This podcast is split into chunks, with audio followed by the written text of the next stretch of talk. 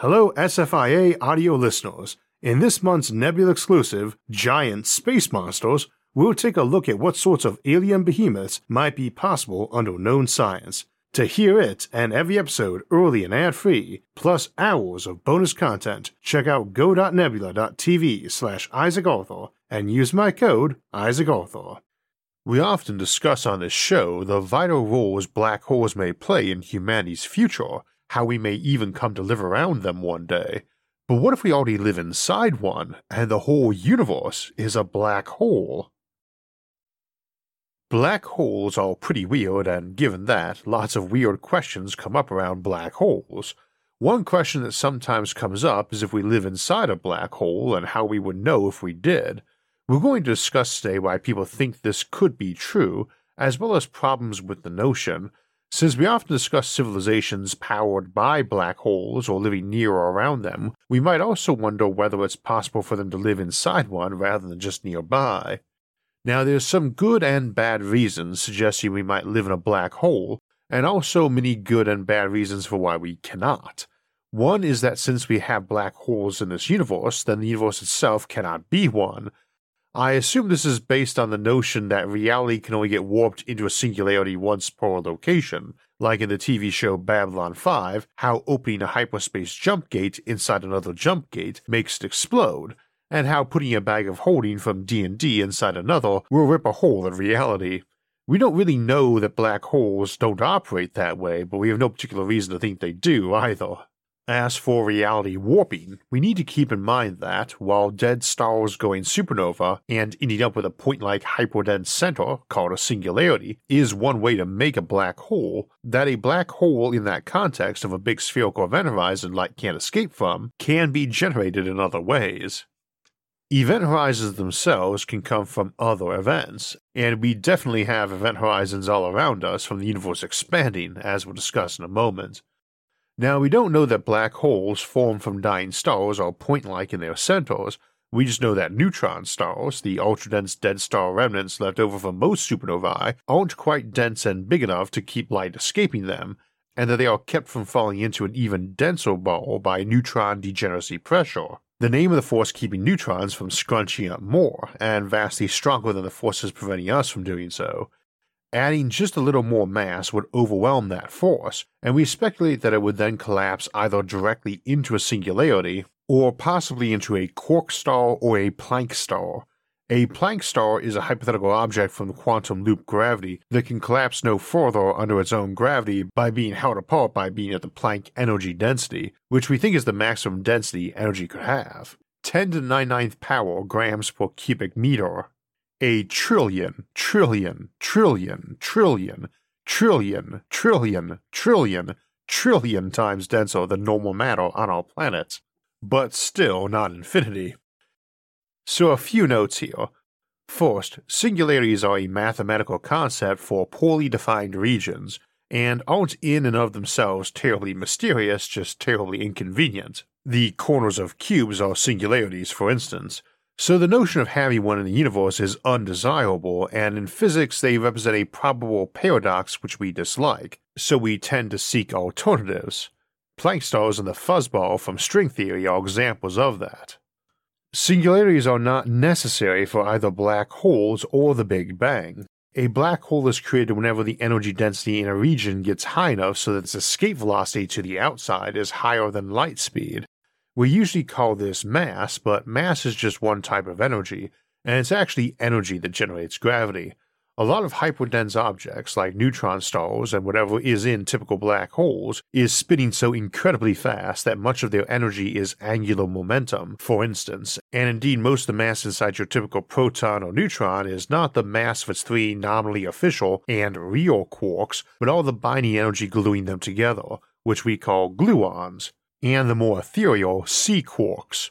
It's not just a matter of density, though, it's about having a place where the escape velocity from a region to outside is light speed or higher. For instance, our galaxy is possibly near 2 trillion solar masses, of which our Sun is just one. If you packed all that into a region about a light year across, the average density would still be thinner than the air on Earth, but that condensed region would have an escape velocity higher than the speed of light.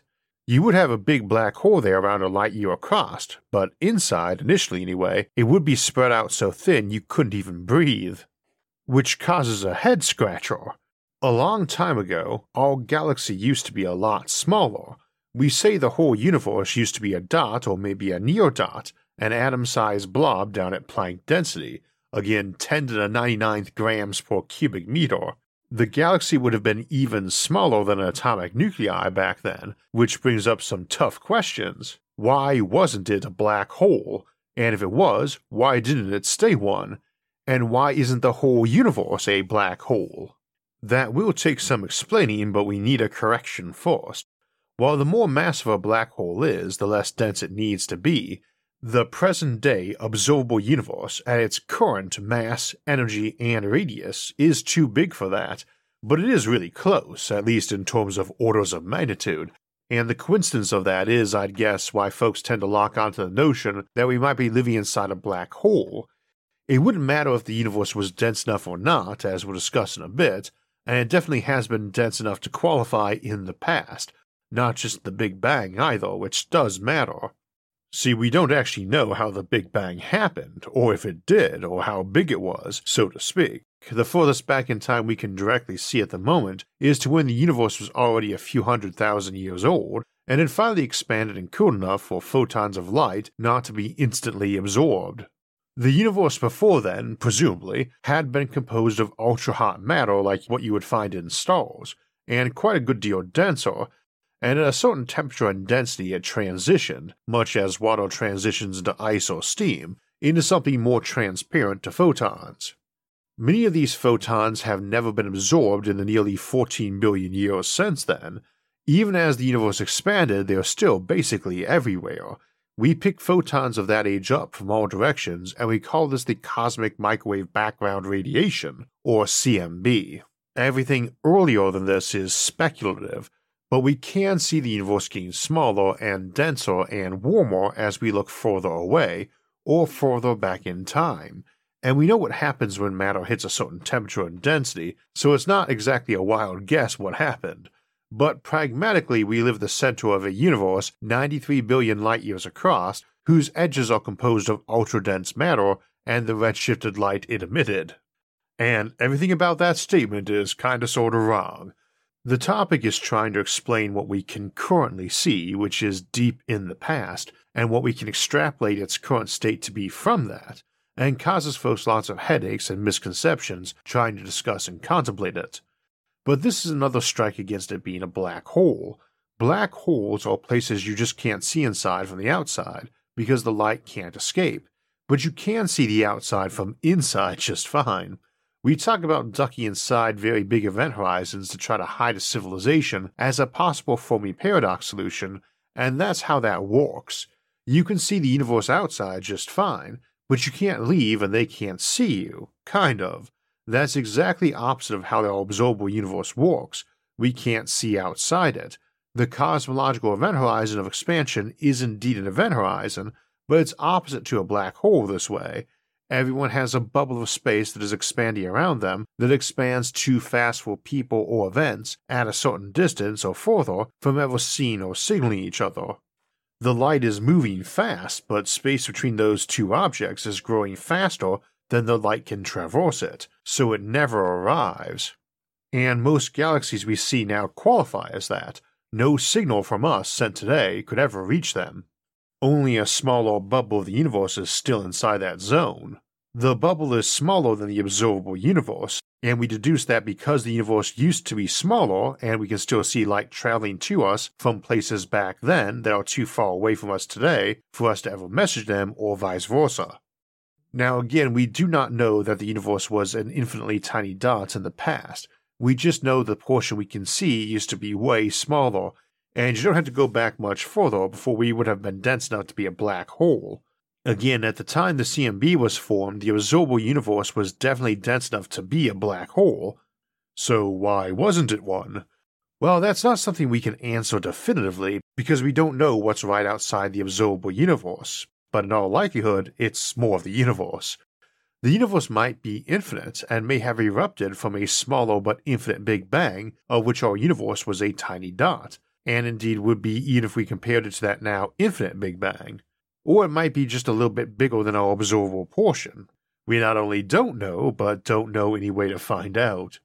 If it were infinite, though, then the black hole issue is resolved, much as the infinitely old steady state model pre Big Bang resolved it.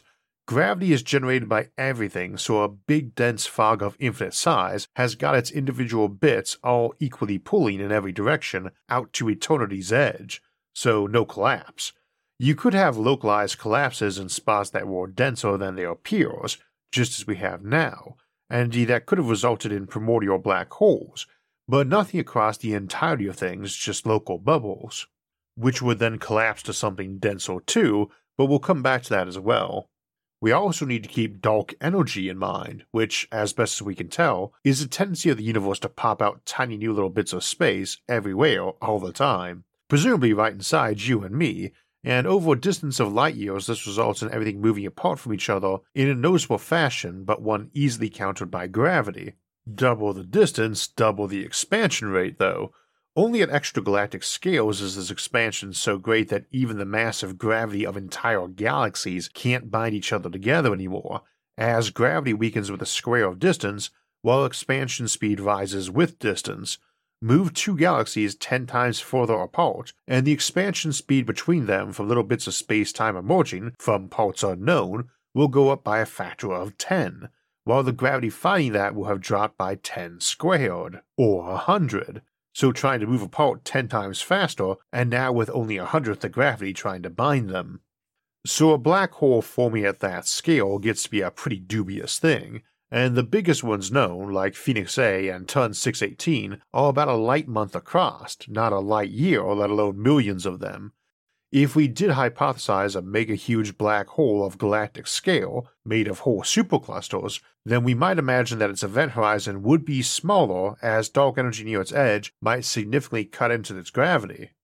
So, too, in terms of ways to escape a black hole, your best bet might be some way of ramping up dark energy expansion near you, using some unknown clock tech. I should also note that gravity travels at the speed of light. As an example of how that can make things unexpected, the force distant galaxies on us is not what it should be for their proper modern distance, because they were closer back then, much as their light was. So if a black hole was suddenly teleported into your area, it takes a few moments for that effect to percolate out. There are other issues with our region of the universe, the observable universe being a black hole, but requiring more of a deep dive into both general relativity and quantum, and it still doesn't say it's impossible, just that we have no real reason to think that we do. So we'll limit discussion to just what we covered and instead ask if it would actually matter if we were living inside a black hole. Again, we have to demystify black holes away from what movie science has portrayed them as, and I hate to say it, but physicists are guilty of this too, because we tend to hype them up as mysterious and awesome to get folks interested in them and physics in general, and they are awesome and mysterious, but it's still hyping, and combined with that movie science gives people the idea that black holes are dangerous to be nearby, and maybe even portals to other universes.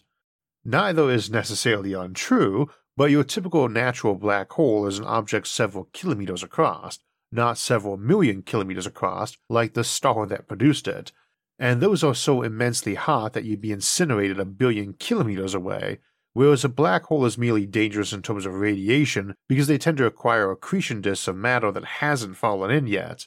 Indeed, in reality, it is very hard to fall into a black hole. They are not safe, exactly, but they're far less dangerous than the stars that birth them, and their gravity is not in any way special, it's only because they are very dense that it's possible to get so close to one that the diminishing gravity with distance is at such a scale that your head could be torn from your feet simply because gravity at your feet is much higher. The scientific term for this is spaghettification. This still requires being ultra close to one, far closer than you could fly to any star, and indeed this effect is much smaller on bigger black holes. Very large ones would not have this at their event horizon. Further down the well, they still could spaghettify you if they are singularity or ultra dense anyway. Presumably.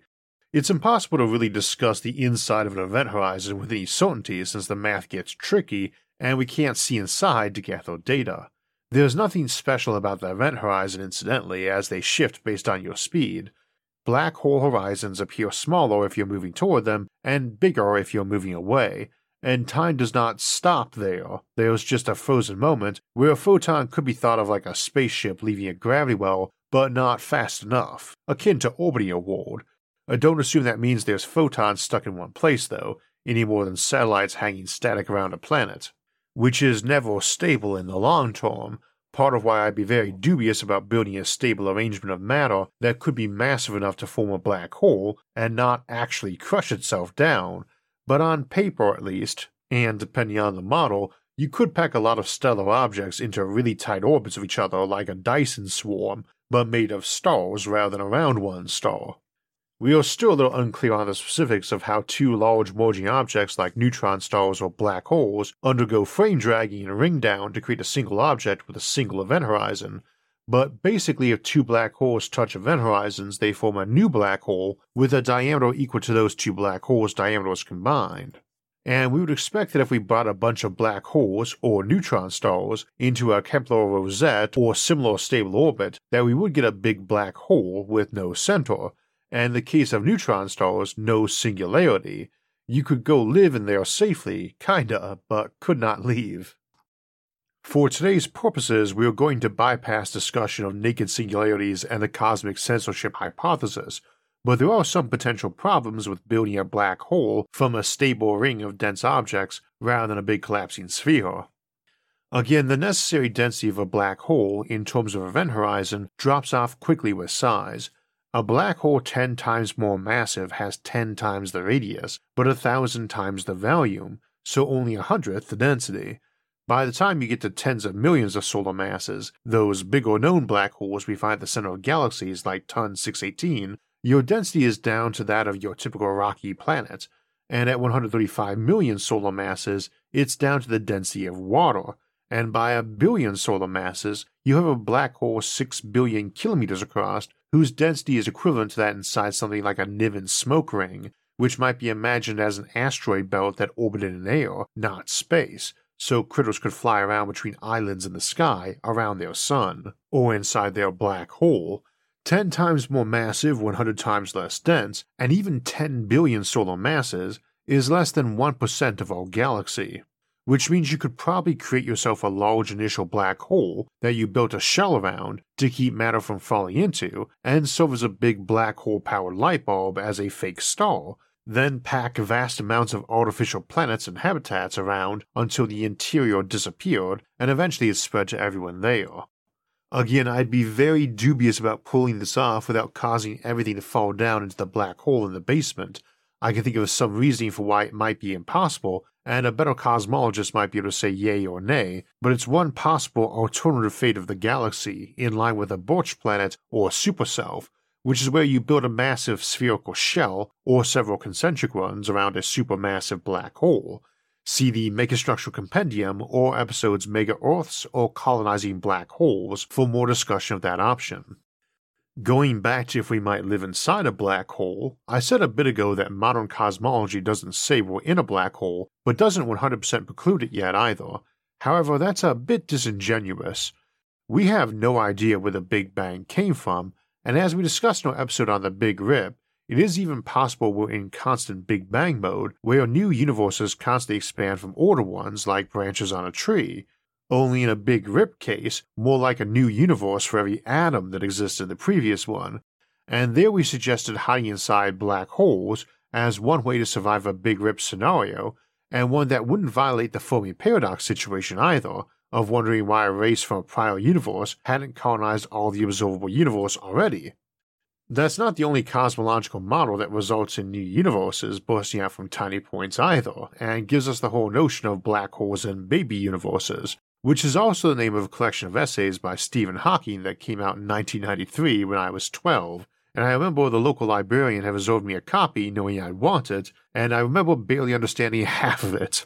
And I got the idea of them as portals to other universes or making new ones by white holes, but I didn't get where whole universes of new matter were coming from, it was what I asked my first physics professor a few years later, along with countless other questions, which probably explains his somewhat exasperated answer, saying, I have no idea, Isaac. Most of us in this field don't learn much cosmology beyond the basics. And that was early 1997, so dark energy wasn't even a thing yet, but over the years I noticed it as one of those questions people ask that rarely gets answered for them either. So if you're curious, there is no specific answer. Sometimes the assumption is just that our universe was on the downhill side of a very massive black hole in a much larger universe, and itself spawns only smaller universes the mass of that black hole, which would then presumably slowly evaporate back up as Hawking radiation lowered the mass of that black hole and that baby universe, essentially spitting a new universe out, then sucking its matter back in. Others argue that once created, the connection is lost, and under general relativity, energy and mass is not required to be conserved at that scale anyway. Plus, in a very real way, a black hole is a separate universe, at least as much as the observable universe or Hubble volume is. And here's a key point. The universe is gaining in energy. We don't know where dark energy comes from, and it could be spilling from some other universe like ours, just bigger, and might eventually slow or stop or it could be from someplace very different and be an effective infinite or accelerating well. Nor does it necessarily need to come from anywhere. We tend to view the Big Bang differently these days, less of a single moment of a singularity suddenly expanding, and more the beginning of a rapid and constant state of inflation. There's also multiple versions of black holes making new universes in terms of how it might operate.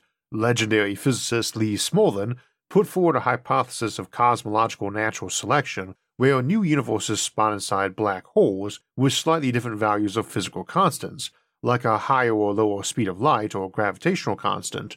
Universes whose parameters are optimal for generating black holes then dominate the multiverse, hence the analogy with natural selection in biology. Smolin proposed the idea of a falsifiable alternative to the anthropic principle, and it did result in some strong predictions for things like maximum neutron star mass, where absorbed values were on the edge of the prediction. The hypothesis has seen some revival since its first publication in 1992, and the jury is still out. And honestly, probably will be for a long time. As I mentioned earlier, many of these ideas are next to impossible to test, and may be outright impossible. A singularity might spawn a new universe, less in the sense of a bridge forming to the prior one to drain matter and energy across, and more as forming a new node or poke in reality or balloon in which inflation driven from some greater elsewhere can begin, like a big rip. In that context, it's entirely possible that we do live inside a black hole, though the term inside gets rather iffy, as it's inside another, and that one inside another, and that one inside still another. Once you officially put infinity on the table, there is no real need to waste time worrying about conservation of matter or space or time or energy beyond local affairs. And for that matter, we often talk about time slowing in black holes, and so dumping huge amounts of matter through one over eons on this side into a brief moment on the other wouldn't be a problem either. Don't worry if this all feels confusing. It really is to me too, and I have friends who specialize in this area of physics and cosmology and who feel much the same after decades of study. It is weird and counterintuitive, with lots of unknowns and probably lots of unknown unknowns too.